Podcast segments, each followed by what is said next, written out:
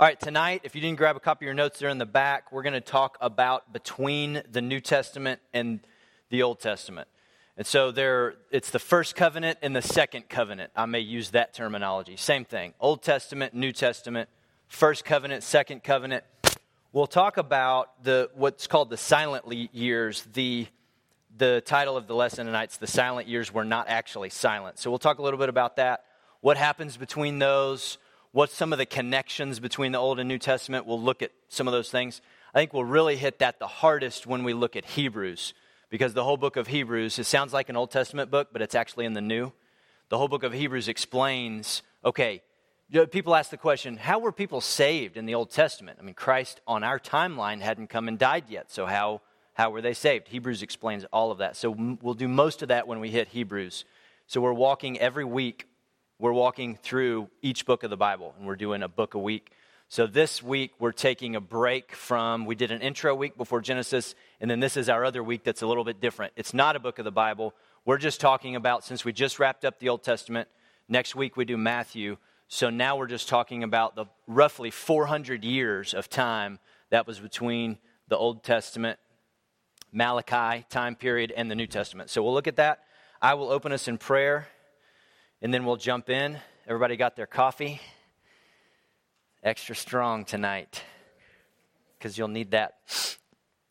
Okay, th- Lord, thank you for everything that you put in your word. Even though we're not looking at a particular book tonight, we are going to be in a few different books and looking at what your word says. What are the Jewish expectations leading up to the time of Christ?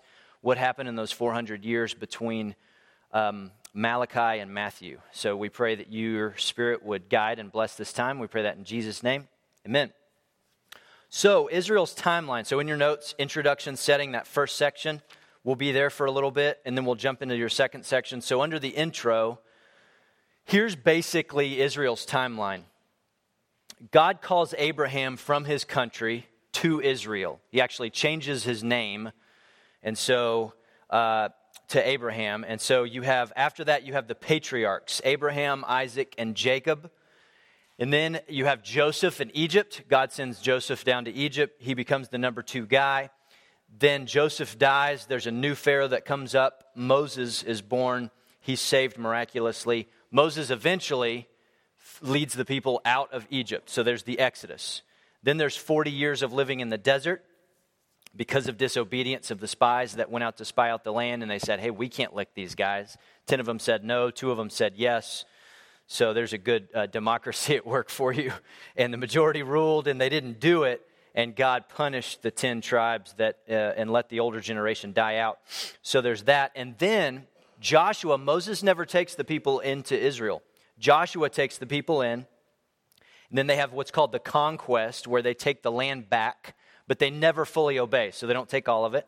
So they leave little strongholds, they leave areas of demonic defilement. When the, the Old Testament constantly talks about the land being defiled, that's what it's often referencing. Uh, demonic activity, demonic influence that the people of God are allowing in. And so God lets it play. Says, okay, if you're going to do that, I'll give you what you want. And so then you have the period of the judges. So these are just different people that step up to the plate because um, they're needed for that time. Then you have Saul, who's the first king. Then you have David, then you have David's son Solomon. And then the kingdom divides into north and south after Solomon. 722 BC, the northern kingdom falls to Assyria. Then Babylon conquers Assyria. So I reject the 10 lost tribes theory. They're, they're assimilated into Babylon. So they later have a chance to return. They don't just disappear. Babylon takes Assyria. And then in three phases, Babylon takes the southern kingdom. So if you're a date nerd, that's 605, 597, 586 is the last one. Most people just know that date, but that's only the last of three. 605, 597, 586 BC, the southern kingdom falls to Babylon. The Medo Persians, which is a combined empire, then conquers Babylon.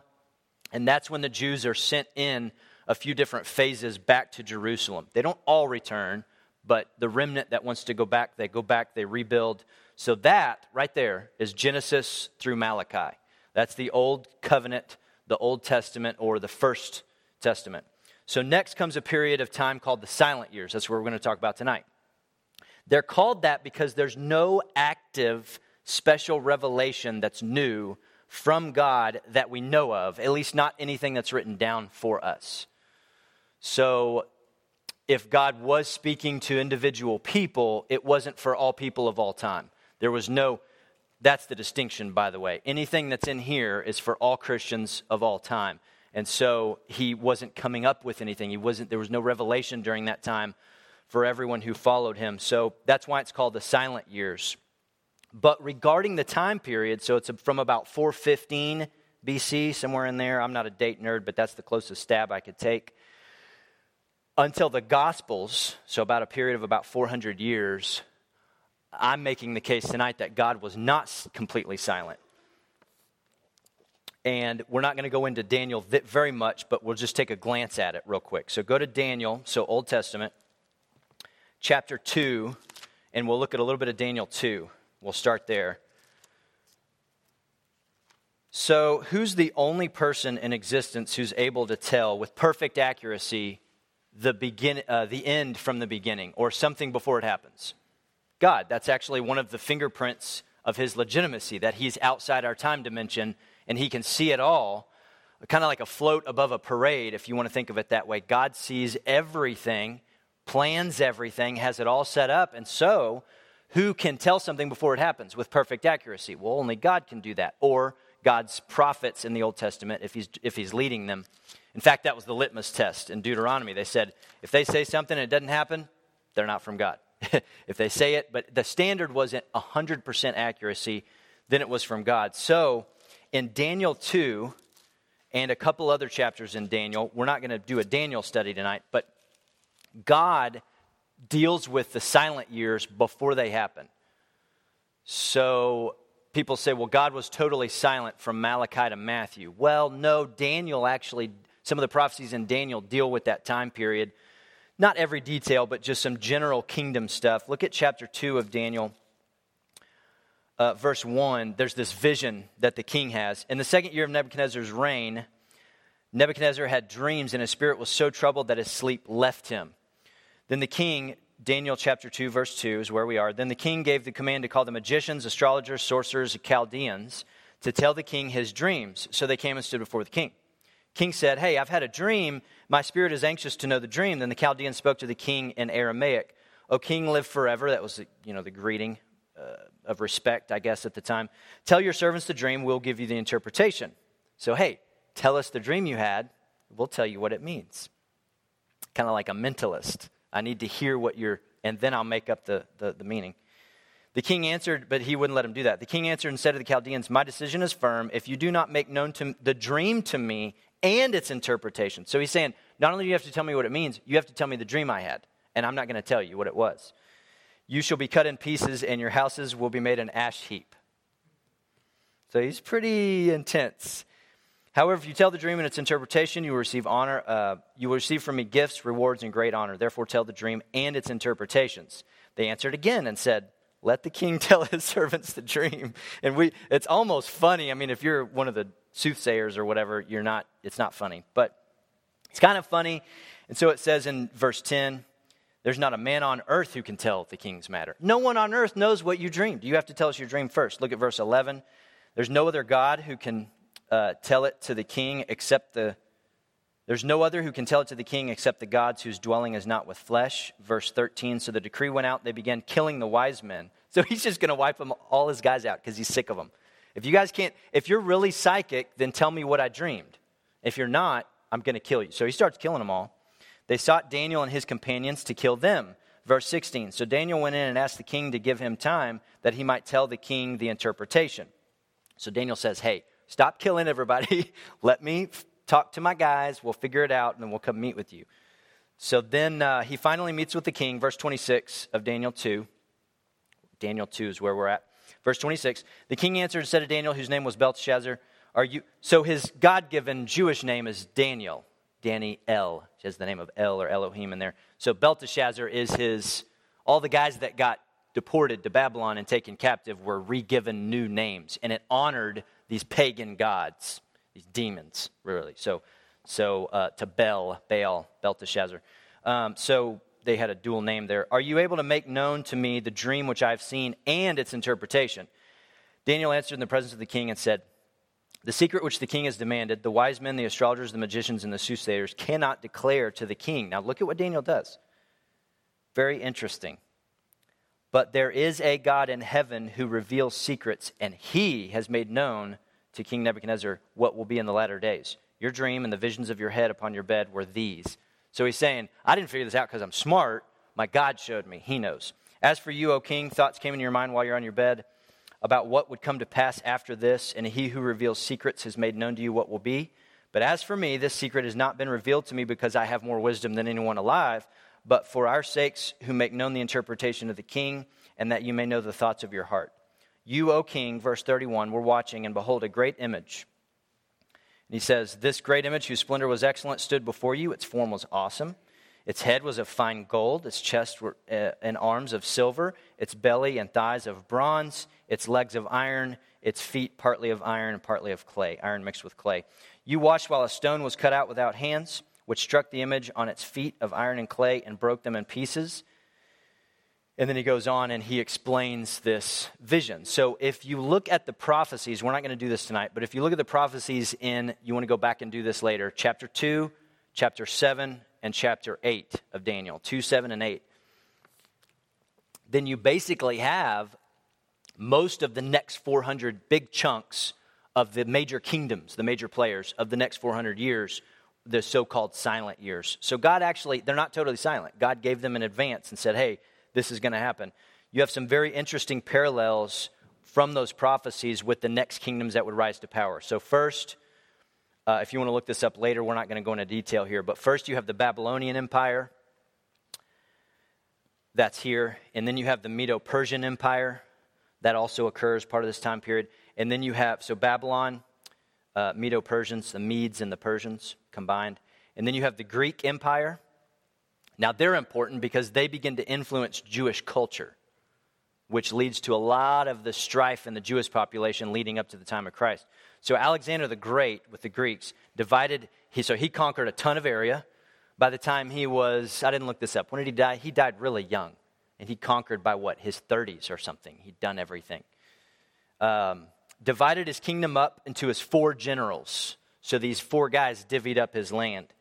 Well, then you have Jewish, uh, if you fast forward a little more, you have Jewish Maccabean rule. If you read 1st and 2nd Maccabees, it's not in our Bible, but it's pretty decent history of this time period of about 100 years leading up before Christ.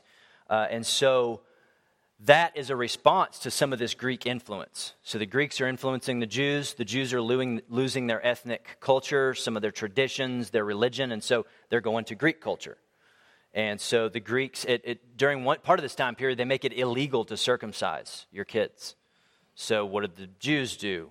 Right? So they, that's part of the deal. And so, uh, you know, there's kickback. And then the fourth empire, so Babylon, Persians and the Medes, the Greeks, and then the fourth one's the Roman Empire. About 63 BC with Pompey and everybody. So they come in, they take the area. So when I say that the silent years were not actually silent, um, that's what I'm talking about.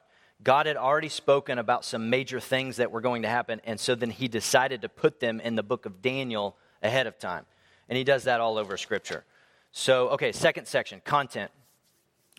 The Old Testament ends with things left unfinished. So, if you're a Jew and you have the Old Testament and you have Genesis through Malachi, just the Old Testament, you end the Old Testament with this this longing in your heart for some things that are left undone and you don't even know what all they are. You can put your finger on some of them, like the expectation of the Messiah. He's not there yet. But some of them you can't even put your finger on. You're just going, I have no clue, but there's something inside of me that feels empty or unfulfilled. I don't even know. I know some of what it is. I don't even know all of what it is. And so there's things left unfinished. So, number one, there's unexplained ceremonies, is something the Old Testament leaves unfinished. Unexplained ceremonies like the rituals and the sacrifices. Have y'all ever read some of those? So write this down. We're not going to go into it tonight. Leviticus 1 through 7. You go read through some of those ceremonies and you think, what in the world in Leviticus 1 through 7 okay, the grain offering, how is that different from the sin offering? And why these weird specific details? Why are you so picky, God? And why does blood have to be shed for the payment of sins, for the covering of sins? What, what's the deal with all that? And so there's some weird stuff. Why are we doing these sacrifices? This question is left unanswered. They simply did it because God told them they had to. It was an obedience to God thing. But they didn't know all of what it would mean. So that's it unexplained ceremonies. And you get to the end of the Old Testament, and the Jews still didn't understand them all. They couldn't. We don't until Hebrews explains, until Christ. Number two, Old Testament leaves another thing unfinished um, unachieved purposes. Unachieved purposes. For example, look at Jeremiah 31 31. There's a new covenant that God talks about. Okay, so when I say Old Testament or First Covenant, what am I talking about? What do I mean when I say that? Abrahamic covenant is a mass, it's the beginning of it, yes. And God puts him to sleep. He's not awake to do his part of the. God puts him to sleep and says, No, no, no I'll do it. Yeah, and uh, Moses, the law, when he gives the Ten Commandments, which is not the law in and of itself, it's a summary of the law, but he gives the law and he expounds on it more. Deuteronomy is kind of a commentary and, and more explanation of what the law is. So God says, hey, here's what it looks like to deal, eh, have a covenant relationship with me. It's all about relationship. I want a relationship with you, and here's what it looks like to have a covenant relationship with me under the old covenant, the Old Testament, the first covenant. And so look at Jeremiah 31 31. There's a mention of a new covenant. And so one of the things the Old Testament leaves unfinished is unachieved purposes, and specifically this new covenant deal. Look at Jeremiah 31, the Old Testament, verse 31.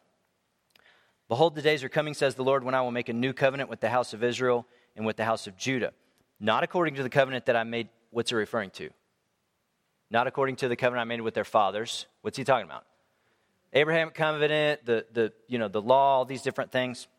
Not according to the covenant that I made with their fathers in the day that I took them by the hand and led them out of the land of Egypt. There you go. He starts referencing Moses' time. My covenant, which they broke though I was a husband to them, says the Lord. But this is the covenant that I will make with the house of Israel in those days, says the Lord. I will put my law in their minds, I will write it on their hearts. I will be their God, they will be my people. No more will every man teach his neighbor and every man his brother, saying, Know the Lord, for they will all know me, from the least of them to the greatest of them, says the Lord. For I will forgive their iniquity, and their sin I will remember no more. So there's this mention of this new covenant, but the Old Testament ends. Do they get to experience that? No. So that's left undone. It's it's an unachieved purpose. So the Old Testament leaves things unfinished. Number one, unexplained ceremonies. Number two, unachieved purposes. Number three, unsatisfied longings. This is amazing. Look at this. So, unsatisfied longings or desires. Look at Hebrews. I know that sounds like it's in the Old Testament, but it's actually in the New. Look at Hebrews 10 1 through 4. How are y'all doing temperature wise? Hot? All the men say I'm hot, and the women say, no, I'm cold. What? Okay. You ask 13 Baptists, you get 14 opinions. Okay. Unsatisfied desires, Hebrews 10, 1 through 4. Um,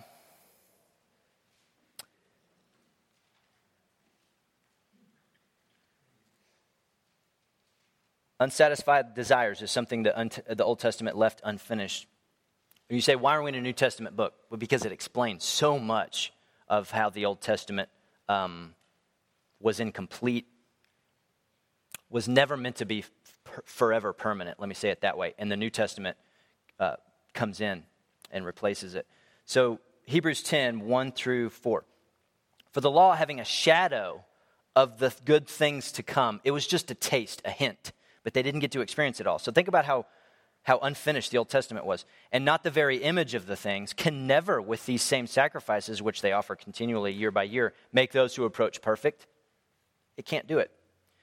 For then would they not have ceased to be offered? In other words, if it made you perfect when you went through this blood sacrifice, that would be the end of it. But they had to do it over and over and over. And there was one specific sacrifice in Leviticus 1 through 7. They, they did it every day, they did it in the morning and the evening. Okay. Um, for the worshippers, once purified, would have had no more consciousness of sins. Remember that phrase, consciousness of sins. We'll talk about that later. But in these sacrifices, they're a reminder of sins every year, for it is not possible that the blood of bulls and goats could take away sins. Well, wait a second. Then why in the world did God ask him to do that? So, for example, uh, part of the guys that do the Israel tours uh, that I went on with some friends back in 2015, the pastor who led that went himself before he was going to schedule any of these tours just to see everything himself for the first time. So they're sitting down with some people who are teaching them and showing them where the things were in Israel. And they were not believers. They're just ethnic religious Jews, but they're not uh, completed Jews, I would call them. They're not, they haven't found their Messiah yet. And they were talking about Yom Kippur, the Day of Atonement. It is only once a year.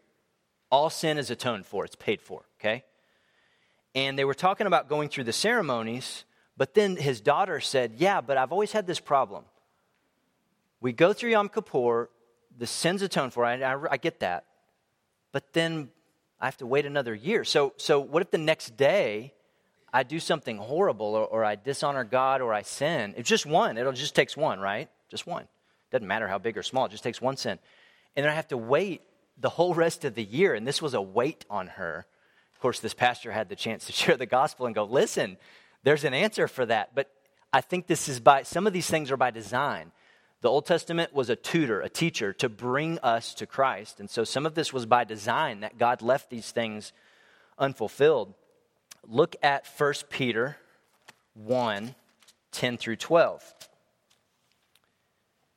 This drove some of the Old Testament guys crazy because they, they knew God was going to do something in the future, but they didn't know what it was. And, and I think it must have been frustrating for them in the time period leading up to Christ to see these things left unfinished. They're undone. Look at 1 Peter 1. Peter actually talks about this 10 through 12. Of this salvation. Now, what's Peter referring to? So, this is New Testament, right? What's Peter referencing? Jesus Christ, the blood he shed, the full, you know, new covenant of this salvation, the prophets. Now, which prophets is he talking about? Old Testament guys. The prophets have inquired and searched carefully, who prophesied of the grace that would come to you, searching what? So, what are the circumstances? Searching what or what manner of time, so the timing of it. The Spirit of Christ who was in them was indicating when he testified beforehand the sufferings of Christ. Now, Christ is the Greek word for the Hebrew word Messiah, the anointed one this Messiah that they're waiting on, this Savior figure. So Christ just means Messiah.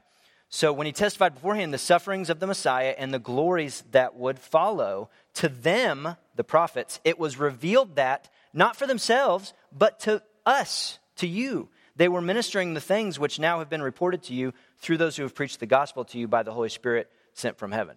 So you see what he said?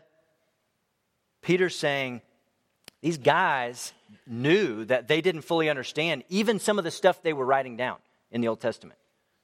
That it wasn't all just for them, there was a future fulfillment. So this stuff's left undone. Uh, so imagine how frustrating if you, for a second, if your trust in God lapsed or, or you hesitated. Think of how frustrating that could have been. It was very frustrating. Uh, let me show you an illustration of this. Look at Isaiah. So go Old Testament. Hang on, hard left and go Isaiah 52. Here's a, probably one of the best examples of this. So these prophets write, the, okay, so Isaiah's a prophet, right? What did Peter just talk about? Old Testament prophets, correct? Who's Isaiah? An Old Testament prophet. So he's writing these things in 52 and 53.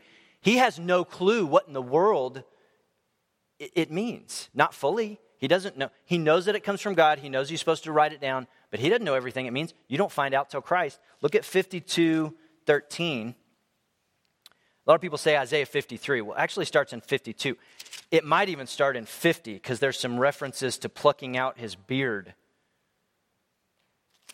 which I think they did to Christ. And so, um, ah, if you ever watch, and you should only do it probably once because it's hard to watch if you ever watch The Passion of the Christ and, and you just, it's gut wrenchingly tough to watch Christ endure that for us. It was the cross, not just the physical suffering, but to endure all, all of that. But all the movies, including The Passion of the Christ, it was worse than that. It was even worse than that. Look at some of these Old Testament prophecies. 52, 13 of Isaiah, chapter 52, verse 13. Behold, my servant will deal prudently. He will be exalted and extolled and be very high. Just as many were astonished at you, his appearance was marred, more, damaged more than any man, and his form more than the sons of men. Look at 53, uh, look at 53 2. He will grow up before him as a tender plant, as a root out of dry ground. He has no form or comeliness. He's not an attractive guy. So these movies that have, what's the guy's name? Jim Caviezel? Is that, did I get that right? He's pretty handsome, dude. If you're secure in your masculinity, you can say someone's handsome. and you can wear pink. So he's a pretty handsome guy, right? Well, that Jesus, that's no, Jesus did not, was not attractive like that. He's plain Jane. Judas has to kiss him to identify which guy it was. I mean, he's plain. It says, um, he has no form or comeliness, when we see him, there's no beauty that we should desire him. he's despised, he's rejected by men, he's a man of sorrows, he's well acquainted with grief. Verse 4 He's borne our griefs, he's carried our sorrows. We esteemed him stricken, smitten by God, and afflicted. But he was wounded for our transgressions, and he was bruised for our iniquities. The chastisement of our peace was upon him, and by his stripes we are healed. All we like sheep have gone astray. We've turned every one to his own way, and the Lord has laid on him, the Son, this Messiah figure, the iniquity of us all. He was oppressed and he was afflicted, yet he opened not his mouth. He was led as a lamb to the slaughter, and as a sheep before its shears are silent, so he opened not his mouth. Verse 9, he, they made his grave with the wicked, but with the rich at his death. The Gospels talk about how that played out to be fulfilled. Because he had done no violence, nor was there any deceit in his mouth. Look at verse 10. But it pleased the Lord, it pleased the Father, to bruise him and to put him to grief. So there's this there's this amazing thing that Isaiah, one of the prophets that Peter's talking about, writes down. He doesn't understand. He has no clue what all that's going to mean in the future. We don't find out till many, many, many years later. So, do you realize how they must have longed for the fulfillment of this, but by the end of the Old Testament, they never got to experience it? So, put yourself in their shoes for a second. I think sometimes we're hard on the Jews in the New Testament. And yes, you have to trust Christ to be saved. And I'm not saying they were saved because they were Jews, but sometimes we're hard on them. And but if we'd grown up culturally like they had, we we might have fallen for some of the same, struggled with some of the same things. Look at Hebrews nine. Back to Hebrews. I know we're Bible drilling it here, but 9, Hebrews 9, 11 through 15. Or write that down if you just want to listen. Hebrews 9, 11 through 15. Here's why they didn't understand till later. Look, but Christ came as high priest. So you had all these high priests, and one would die. The mortality rate of humans is what? 100%. You're going to die at some point. So the high priest would die, they had to replace him. Jesus is always high priest, forever. But Christ came as high priest of the good things to come with the greater and more perfect tabernacle building, tabernacle, not made with hands, that is not of this creation. Not with the blood of goats and calves, but with his own blood. Remember it saying the blood of goats and calves lack the power to forgive sin? Not with the blood of goats and calves, but with, well, then why did God ask him to do that? Well, it pointed forward to him. It left something intentionally unfinished so that Christ could step in and, and finish it. And when he did, it was finished. And that's true. I mean, at the cross, when he says, it is finished, I mean, that is if anything, that's an understatement. It was completely finished. But with his own blood, verse 12, he entered the most holy place once for all, having obtained eternal redemption. For if the blood of bulls and goats and the so even if the Jews would have accepted him, which mostly they didn't, some of them did, but as a group they rejected their own Messiah. We'll look at why later in the application section. Even if they would have received him, he still would have had to shed his blood to pay for our sins. I know this is a coulda, woulda, shoulda, but he, there still has to be blood shed. They would have killed him in the Holy of Holies willingly, but knowing what they were doing, killing their own Messiah in the Holy of Holies and spill the blood there, it would have still had to be blood. Having obtained, uh, obtained eternal redemption, verse 13 For if the blood of bulls and goats and the ashes of a heifer, sprinkling the unclean, sanctifies for the purifying of the flesh, how much more will the blood of Christ, who through the eternal Spirit offered himself without spot to God, cleanse your conscience from dead works to serve the living God. For this reason, verse 15, he, Jesus, is the mediator, the go between, the guy who does it. He's the mediator of the new covenant. You see that? By means of death for the redemption of the transgressions under the, what's the next words? First covenant. So, how were people saved under the Old Testament? That those who are called may receive the promise of the eternal inheritance. Christ's blood, the timeline doesn't matter. It applies uh, to everyone who belongs to him. Period. And so, so that's it. Unexplained ceremonies, unachieved purposes, unsatisfied longings, and then the last thing, the Old Testament leaves things left unfinished, as uh, unfulfilled prophecies. We won't go into these, but basically, there's so many prophecies in the Old Testament that are left unfulfilled. So, again, put yourself in the Jew's shoe or anyone reading the Old Testament before Christ. A lot of these prophecies that says God says, I'll do this, I'll restore this, I'll forgive sin, I'll pay, they're, left, they're not done yet. You have uh, prophecies of judgment, prophecies of this coming Messiah. If you want to write this down, uh, we'll, we'll read it later. Malachi 4, 4 through 6. So, the very end of the Old Testament, Malachi chapter 4, verse 4 through 6, talks about Elijah's going to come. Well, where is he? You know, they're waiting on him. So, prophecies, unfulfilled prophecy is an important thing that's left undone with the Old Testament. So, by the way, if you, um, under the prophecies deal, just write LXX, capital L, capital X, capital X, right there. That's the Septuagint the 70 guys in Alexandria who worked on the translation of the Old Testament, which was written in what? Does anybody know? Hebrew, small sections in Aramaic, but mostly Hebrew, so pretty much Hebrew. They translated from Hebrew to Greek. Why? And by the way, uh, this is, well, I shouldn't go there. the Jews at the time were very upset. How dare you change God's word? Well, Greek was the language spoken in that day. And so they were saying, we need something in modern, in that day's English, we need something in our modern language that's spoken by the world. And, and so they translated it into Greek. And so uh, not everyone knew Hebrew. It became more of a ceremonial type of language. So I'm not going to go into modern applications of that, but get off track there. But uh, so what's significant about that? Do you know when the Septuagint was done? When they translated this from Hebrew to Greek? The Old Testament. BC. It was about 250, somewhere in there. It's a couple hundred years before Christ. Well, what's, what does that mean? What's the significance of that with prophecy? Why is that important? Well, because a lot of the guys came in afterward, after Christ, they came in and they said, Of course, your Old Testament has these prophecies that look like they're about Christ. They went in later and added those. You see what I'm saying? They added them later and put them in so they'd look like Jesus, and then they go, see, these were already written, so they talk about Jesus. No, no, no, no, no.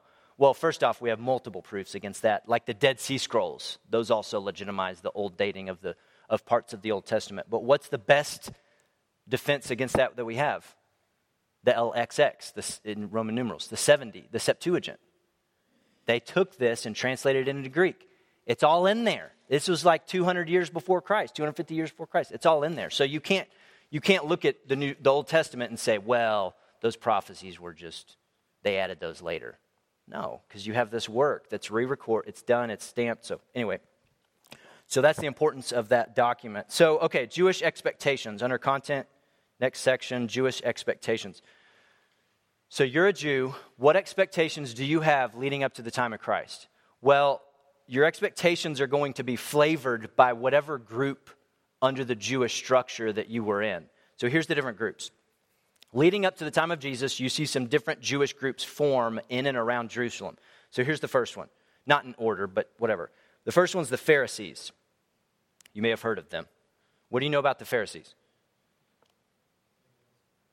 Huh?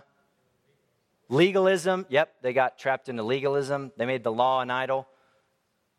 Anybody else? Religious leaders.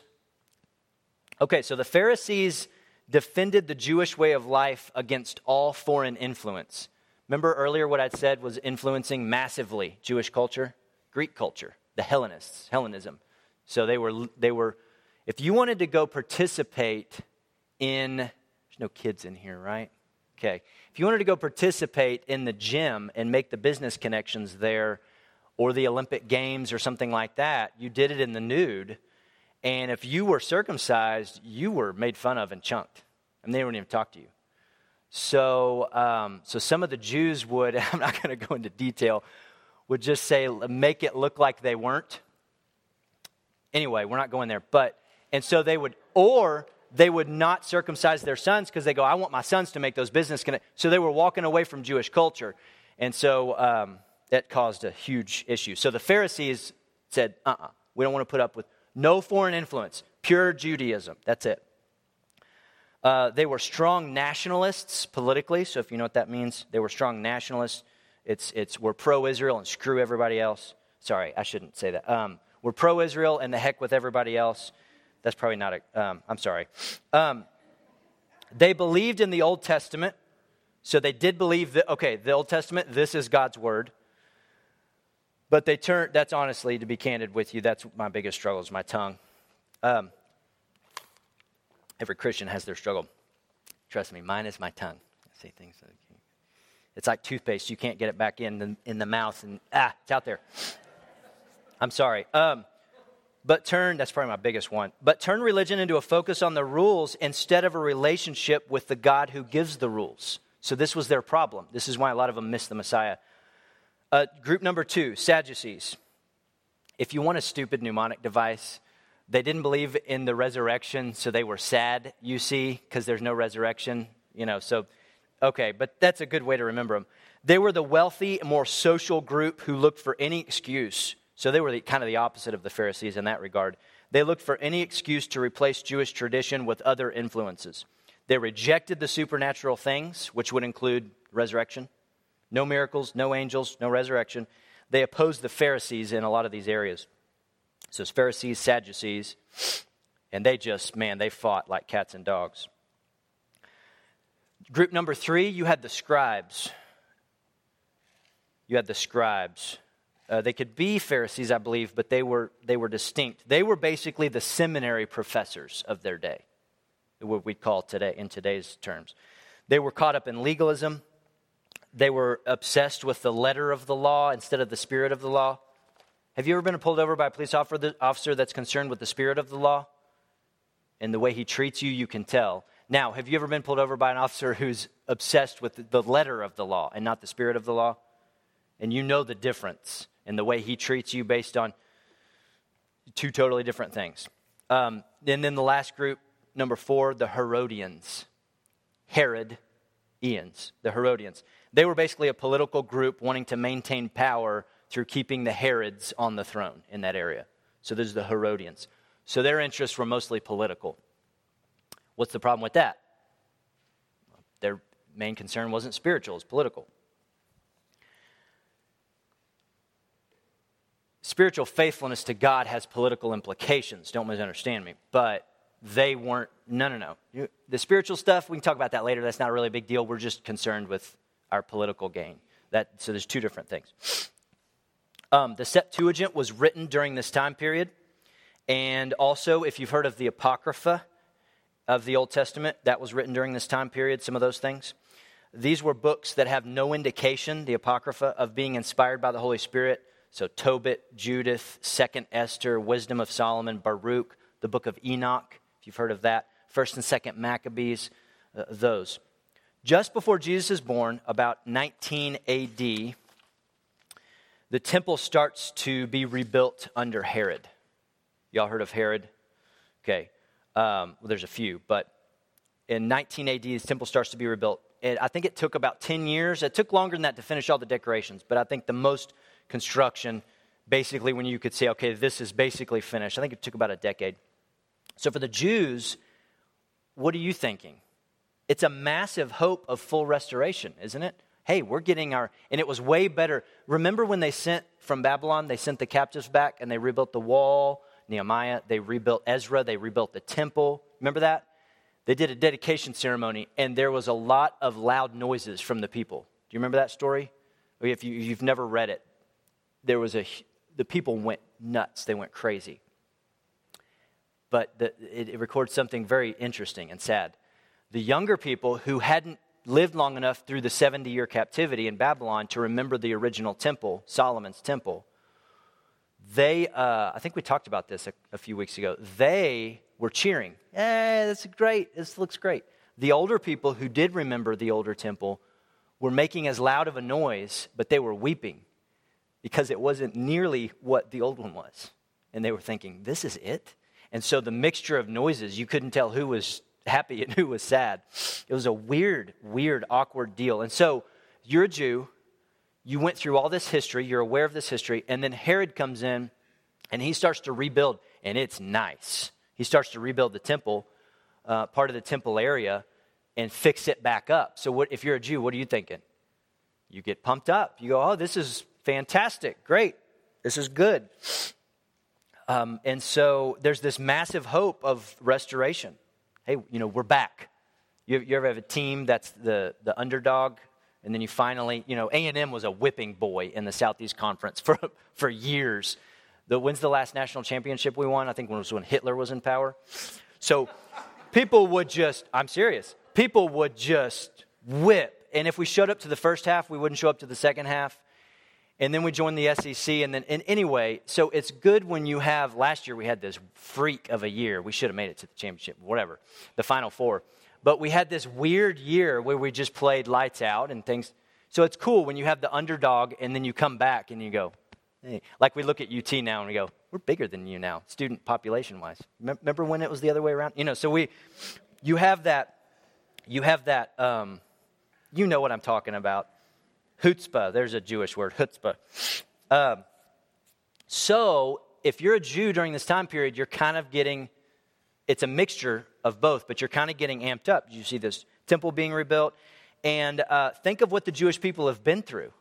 I mean, they've been killed, they've been ransacked, they've been taken slaves, they've been freed from slavery. They have these up and then down and up and down. They finally make it back into the land. Um, the Maccabean revolt, they have about 100 years where they pretty much get to rule themselves. So fan- until Rome comes in. So they're thinking, oh man, this is fantastic. So even though they're in the land again, there are threats on both sides of the Jews leading up to the time of Jesus. You have Rome on the west side, and most of our history books are Western, so they don't talk about the east much. I don't understand that. You have a massive empire over on the other side, the Parthians. So on the west side, if you're looking at a map, on the west you have Rome, and yes, they're in authority of the area of Jerusalem during Jesus' days, but there was back and forth. In fact, Herod when he's named king of the Jews by the Roman Senate, I think, by Rome, he doesn't even, for a few years, he doesn't even get to go to Jerusalem. Why? The Parthians had kicked their rear end back. So there's Rome over here, but there's this kingdom nobody ever talks about for some weird reason over here called the Parthians. And, and there, there's this back and forth throughout the years leading up to Christ uh, during that time period. So, so they're in the middle of this tug of war. They're in this tough spot. Uh, so, anyway, which is why, by the way, have you ever read the story of Herod, the Christmas story, and the Magi come in and they say, Where's he who's been born king of the Jews? That's a slap in the face to Herod because he had to kind of like bribe his way there. Where's he who's been born the king of the Jews? They come from the east, probably the Parthian Empire, possibly. They come from the east to look for the next king of the Jews. That's who they're looking for. So that's why there's so much tension, and Herod kills because Herod's thinking, I mean, he's between a rock and a hard spot. He's supposed to represent Rome, and, and well, if you're looking this way, Rome's over here on the west, but then there's this other empire that could come back at any time and push them back, the Parthians. And so here comes these guys from this area, and they go, Hey, where's the king of the Jews? He's been titled the king of the Jews. So you understand some of the tension. So things were, uh, what's the word I'm looking for? If you're a Jew in Israel in the time leading up to Jesus, it's a, uh, you're in a pressure cooker. It's what it was like. Culturally, religiously, I mean, everything. It's a pressure cooker. On top of that, the Jewish hope gets damaged again. Uh, just write this down. We won't go there. But if you look at Genesis 49.10, Genesis 49.10, there's a prophecy at the end of Genesis about uh, Shiloh, the, the authority won't be taken from the Jewish people. Now, they, later they take that to mean the Sanhedrin, probably, until Shiloh comes. Well, the Jewish commentaries clearly understood Shiloh to be the Messiah that they were waiting on. So, what did that prophecy say to them? They thought. It said, well, our legal authority won't be stripped from us until our Messiah comes onto the scene. And then it'll be a moot point anyway, because our Messiah's here. You follow? What happens in um, leading up to the time of Christ? What does Rome do? Rome comes up to the Sanhedrin and says, I'll take that authority, thank you. Uh, you can s- settle some little morality issues, some small issues, but you don't have the right to capital punishment anymore. In fact, Josephus writes about that when they tried, I think it was James, Jesus' brother, if I'm remembering correctly. Um, Josephus, in some of his writings, talks about James and he says the Sanhedrin was going to put him to death. And there's a guy that runs to the Roman authority and says, and tells on them because they can't do that, and they couldn't. They weren't allowed to legally. The Rome had taken that authority from them, and so Rome strips the, the, the Sanhedrin as the Jewish leadership council of much of their legal authority, which is why, look real quickly at John 18. That's why they say this, what they say in John 18. That's the background. Look at John 18, the Gospel of John, verse 31 and 32. John 18, 31 and 32.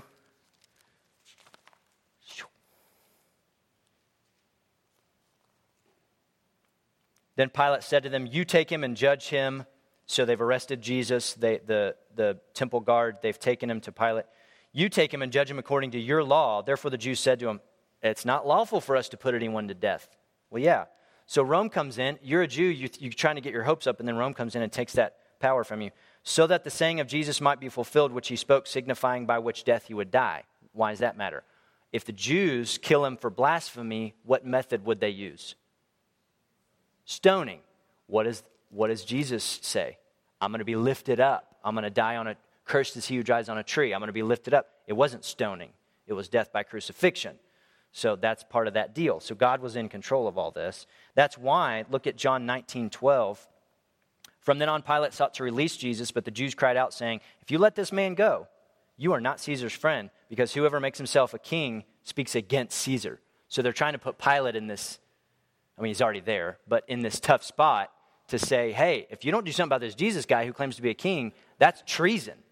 So, it, so the Jews knew they couldn't get Jesus on, um, on blasphemy charges against God although that's what they thought he was doing, because that authority had been taken from them. So they had to get him on treason charges under the Roman government against Caesar. So that's what they're trying, that's the game they're trying to play. Well, that's the background to it. They're bummed. Their, their political, their legal authority, a lot of it had been totally stripped from them. So the Jewish hope of being able to rule themselves again shapes their expectation about the Messiah or the Christ. But they did have an expectation that the Messiah was coming. Don't go there, but just write it down if you want to look at it later. Malachi 3, 1 through 3. So that's the last book of the Old Testament that we just covered. Malachi 3, 1 through 3 talks about this expectation of this Messiah figure. They're waiting on him, they, they're not sure when he's going to show up. So they didn't just want a spiritual savior and a teacher, they wanted a political savior to get them out from under Roman authority. That's the, and that was part of their struggle. They had an expectation, another Jewish expectation, they had an expectation about Elijah. Uh, write this down if you want to Malachi 4, 5, and 6. Same book. Malachi chapter 4, 5, and 6. The very end of Malachi it says, I'm going to send you Elijah before the coming and dreadful, something like that, day of the Lord. I'm going to send Elijah. So Elijah's coming. They had an expectation about the prophet, this figurehead they called the prophet. Uh, write down Deuteronomy 18. I know we're flying here. Deuteronomy 18, 15 through 18. Deuteronomy 18, 15 through 18. That's Moses' last book that he records. And he has this thing to say about the prophet. Hey, this prophet's coming. And they just called him the prophet. They didn't know what else to call him, I don't think. So the Messiah's coming, Elijah's coming, this other figure, maybe, if he's separate, we're not sure, called the prophet, he's coming. So John the Baptist, let's look at him. He's the guy who connects a lot of this. Okay, y'all ever seen a relay race? What do you carry in a relay race? Baton. John the Baptist, John the Baptizer, is the baton guy. He's, he's taking the Old Testament anticipation and expectation of the Jews and he's passing the baton. Who does he pass it to? The Messiah. He, he points to him and says, Hey, this is your guy. This is who you've been waiting on. So that's, that's what John the Baptist does. He's Baptist, right? So there we go. no, he's literally he was John the Baptizer. This is not a denominational deal, but so John the Baptist. Um, look at John one six through eight. Here was his role. He played a massive role because he's connecting the Old Testament and expectations to the to the Gospels. John one six through eight. We'll be in John for a while, so I'll just go ahead and start reading. John 1 6. There was a man sent from God, whose name was John. This man came for a witness to bear witness of the light, that all through him might believe. He was not that light, so John is not the Messiah. He was not that light, but was sent to bear witness of that light. You see his role? He's the baton guy. He's passing the baton. Look at John 1 19 through 25. Now, this is the testimony of John. When the Jews sent priests and Levites from Jerusalem, so down to the Jordan where he was baptizing, to ask him, Who are you? He confessed and didn't deny, but he confessed. He said, I'm not the Christ. In other words, I'm not this Messiah guy you're looking for. Remember, they were expecting him? So he says, I'm not him. Then they asked him, What are you then? Are you Elijah? There's the other guy we said they were waiting on, right? He said, Nope. He said, I am not Elijah. Then they said, Number three, Are you the prophet? That's from the Deuteronomy passage. And he answered, No. So he's not. He had a lot in common with Elijah's ministry that he would do later, that, but wasn't the same guy. Then they said to him, Who are you that we may give an answer to those who sent us? What do you say about yourself? And he said, I am. And then he quotes another Old Testament passages. I'm the fulfillment of this prophecy. The voice of one crying in the wilderness, Make straight the way of Yahweh, the way of the Lord, as the prophet Isaiah said. So he's quoting Isaiah there. Now, those who were sent were from the Pharisees. Remember that group? They, they wanted to know, hey, what's this guy baptizing? What's this all about? And they asked him, saying, Why then do you baptize if you're not the Messiah, the Christ, nor Elijah, nor the prophet? These guys they're waiting on. So John answered, uh, so, so that's the deal. So John the Baptist's ministry is similar to Elijah's, but he clearly says he's not Elijah. So Elijah's ministry is still not finished. I don't know this. I think he's probably one of the two witnesses in Revelation 11. Because if you look at the miracles that those two guys do during the end times, it's Moses and Elijah. I mean, it seems to be. It's the stuff Moses did and the stuff Elijah did. Um, they call down fire, they stop the heavens from raining, they, they're able to do things that seem to point to Moses and Elijah. Okay, look at John 1 29. I know we're flying. But um, the next day, John saw Jesus coming toward him and said, Here's the baton pass. Behold, the Lamb of God who takes away the sin of the world. This is he of whom I said, After me comes a man who is preferred before me, for he was before me. I did not know him, but so that he should be revealed to Israel, therefore I came baptizing with water. Now look at verse 35 of John 1. Again, the, ver- the next day, very next day. John stood with two of his disciples, and looking at Jesus as he walked, he said, Behold, the Lamb of God. What's John doing for these guys? What? Act like you're yelling at, at, at your, husband, or your husband or a guy. He's pointing them to Jesus. He's saying, This is the Messiah you've been waiting on. That's it. So he says, looking at Jesus, he said, Behold the Lamb of God. Look at verse 37. So what happens? The two disciples heard him speak and they followed him. They followed Jesus. So there you go. He's passing the baton. John the Baptist's role was to point people to Jesus who would become their sacrificial lamb. So all the Old Testament expectations, and John says, Here you go. This guy right here. So, last section of your notes application. Oh, one more thing. Sorry. Look at John 3. Look at John 3 1 through 10. Nicodemus comes to visit Jesus by night. He's, got, he's a rabbi, he's a Jewish teacher. He's pretty high up, and he's got some questions for Jesus. So look at this John 3 1 through 10.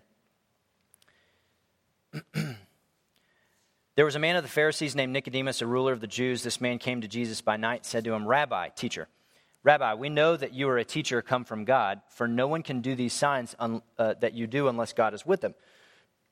Jesus answered and said to him, Most assuredly I say to you, unless one is born again, he cannot see the kingdom of God. Nicodemus answered and said to him, and Nicodemus said to him, How can a man be born when he's old? Can he enter a second time into his mother's womb and be born? So he says, he's saying, What are you getting at? Jesus answered, Most assuredly I say to you, unless one is born of water and the Spirit, he cannot enter the kingdom of God. That which is born of flesh is flesh. That's your physical birth. That which is born of the Spirit is spirit. That's your second birth, your rebirth in God. Do not marvel that I said to you, You must be born again. The wind blows where it wishes, and you hear the sound of it, but you can't tell from where it's coming or where it goes. So is, just like that, so is everyone who is born of the Spirit. Nicodemus answered and said to him, How can these things be? And Jesus answered and said to him, Listen, listen. He says, Are you the teacher of Israel and you don't know these things? So there's an expectation from Jesus that at least the Jewish teachers should understand that he's their Messiah and about the salvation that he brings, this new birth. But Nicodemus doesn't get it. So I didn't have time to chase that down. But apparently, from the Old Testament, there should have been that Jesus has this expectation on Nicodemus. Are you a teacher of the Old Testament? You don't understand these, these things I'm trying to explain to you? Which is interesting. Okay, last section application. So if the Jews had these expectations, then why did they miss Christ? Look at Matthew 23 37. Many Jews missed their own Messiah. Why? Look at Matthew 23 37. I'll tell you what I don't think it is from Scripture, and then I'll tell you what I do think it is from Scripture. Matthew 23 37. This is Jesus talking. He's approaching Jerusalem if I'm not mistaken, I think this is his last time. Yeah, he's approaching Jerusalem his last time. He says, Oh, Jerusalem, Jerusalem, the one who kills the prophets. Well, who's that? Old Testament prophets. I sent you all these guys, and what'd you do to them? You killed them. You didn't listen to them. The one who kills the prophets and stones those who are sent to her. How often I wanted to gather your children together like a hen gathers her chicks under her wings. But what? But you were not willing. So I don't think it's that they didn't have an opportunity. Okay, look at John 5. I think we could point out more than a few reasons tonight, but I just want to show you a few things, and then we're done. John 5, 1 through 12. So hang a right. John 5, 1 through 12. Reason number one. so I've showed you what I don't think it is, but let me look, show you from Scripture what I think it is. John 5, 1 through 12. Reason number one.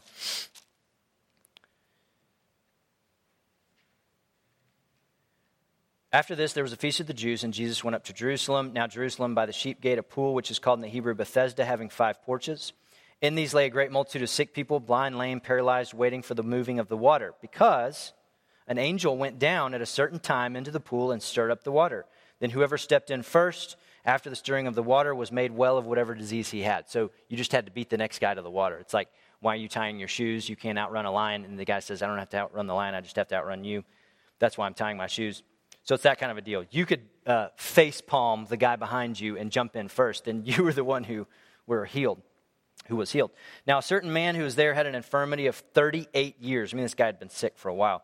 Jesus saw him lying there and knew that he had already been in that condition a long time. Jesus said to him, Do you want to be made well? The sick man answered him, Sir, I have no man to put me into the pool when the water stirred up, but while I'm coming, another steps down before me. Jesus said to him, Rise, take up your bed, and walk. And immediately the man was made well, took up his bed, and walked, and that day was the Sabbath. Uh oh. What are you not supposed to do on the Sabbath?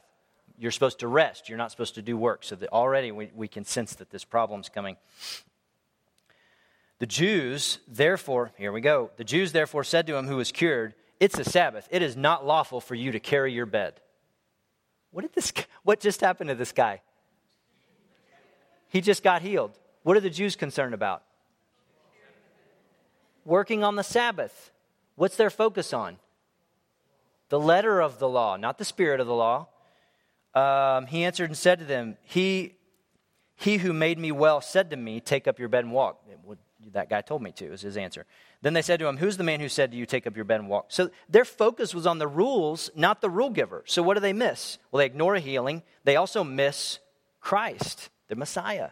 Why? Because they're so dad blame focused on the rules, that they missed the giver of the rules. Look at 5 13 through 18. John 5 13 through 18. But the one who was healed didn't want, uh, did not know who it was, for Jesus had left. He'd withdrawn, a multitude being in that place. Afterward, Jesus found him in the temple and said to him, so probably later that day, See, you've been made well. Sin no more, lest a worse thing come upon you. The man departed and told the Jews that it was Jesus who had made him well. For this reason, the Jews persecuted Jesus and sought to kill him because he had done these things on the Sabbath. wow. Uh, Jesus answered and said to them, My father's been working until now, and I've been working. Therefore, the Jews sought all the more to kill him because he not only broke the Sabbath, but he also said that God was his father, making himself equal with God, which was a charge of blasphemy. So I think that's the first reason. Look at John 5 31 through 47.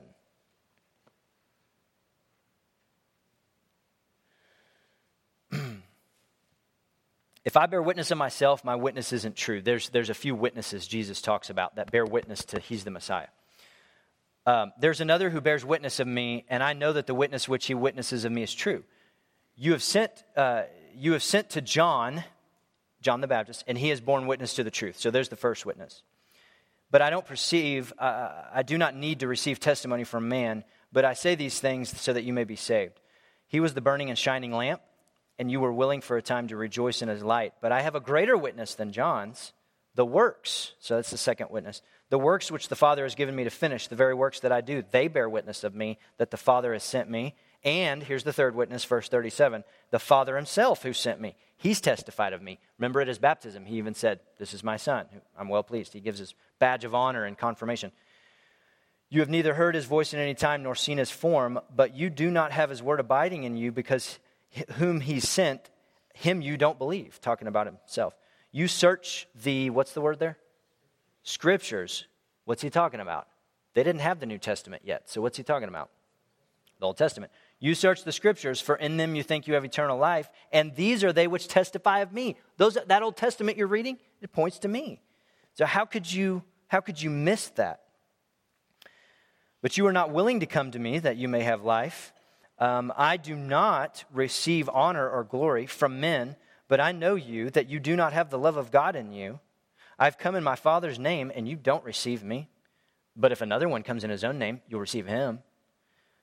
But how can you believe, you who receive honor? Listen, you who receive honor from one another and do not seek the honor that comes from the only God. You're still worried about honor from each other, that you don't worry about God honoring you.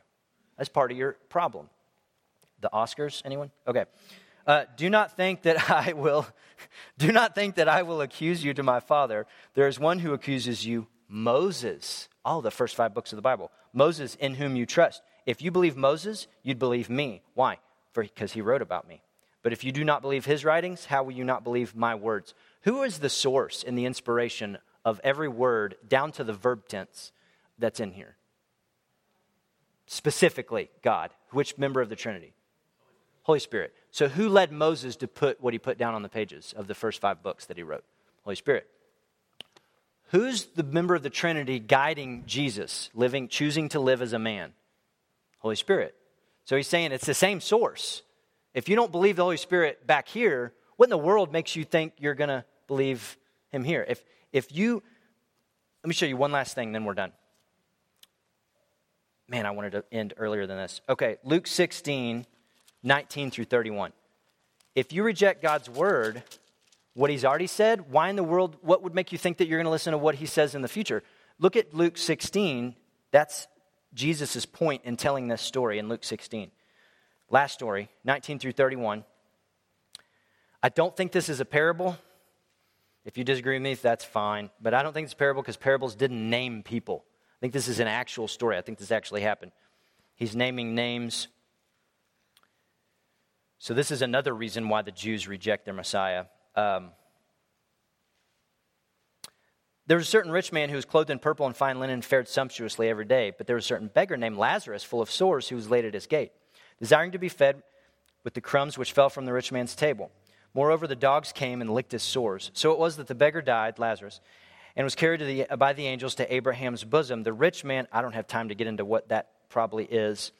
I think it's a holding tank with saved and unsaved until Jesus, um, the cross and the resurrection, empties the tank. But that's, but that's, we're not sure what that was. The rich man also died and was buried, and being in torment in Hades, he lifted up his eyes and saw Abraham far off and Lazarus in his bosom with Abraham. Then he cried and said, Father Abraham, have mercy on me and send Lazarus that he may dip the tip of his finger in water and cool my tongue, because I'm tormented in this flame. But Abraham said, Son, remember that in your lifetime you received good things, and likewise Lazarus received evil things, but now he is comforted and you're tormented. So the tables have turned. And besides all this, between us and you, there's a great gulf fixed, so that those who want to pass from here to you cannot, nor can those from there pass to us. Then he said, I beg you, therefore, Father, Abraham, that you would send him to my father's house, because I have five brothers, that he may testify to them, so that they don't come to this place of torment. Abraham said to them, No. He said, They have Moses and the prophets. What's he saying? They have the Old Testament. They already have God's word. They already have what the Holy Spirit wanted them to know. They have Moses and the prophets. Let them hear them. And he said, No, no, no, no, no. Father Abraham, if somebody rises up from the dead and goes to my brothers, that's such a miracle, right? That would be amazing and, to, and witnesses to them, they will repent. No, they won't. Verse 31. But he said, Nope. He said, If they do not hear Moses and the prophets, neither will they pre- be persuaded, though one rises from the dead. So, if you reject what God says in His Word, the Scriptures, nothing will convince you. No amount of miracles, signs and wonders, any of that. Why? Because if it's legitimate, first of all, if it's a legitimate miracle, it's from the Holy Spirit. So if you don't believe the Holy Spirit back here, what, why would you believe the Holy Spirit and listen to him at any point? Why? Because he always sounds the same. He always says the same thing. He always has the same message. God never changes. Um, reason number three the other problem is that they turn the law into their idol. We saw that with the Pharisees.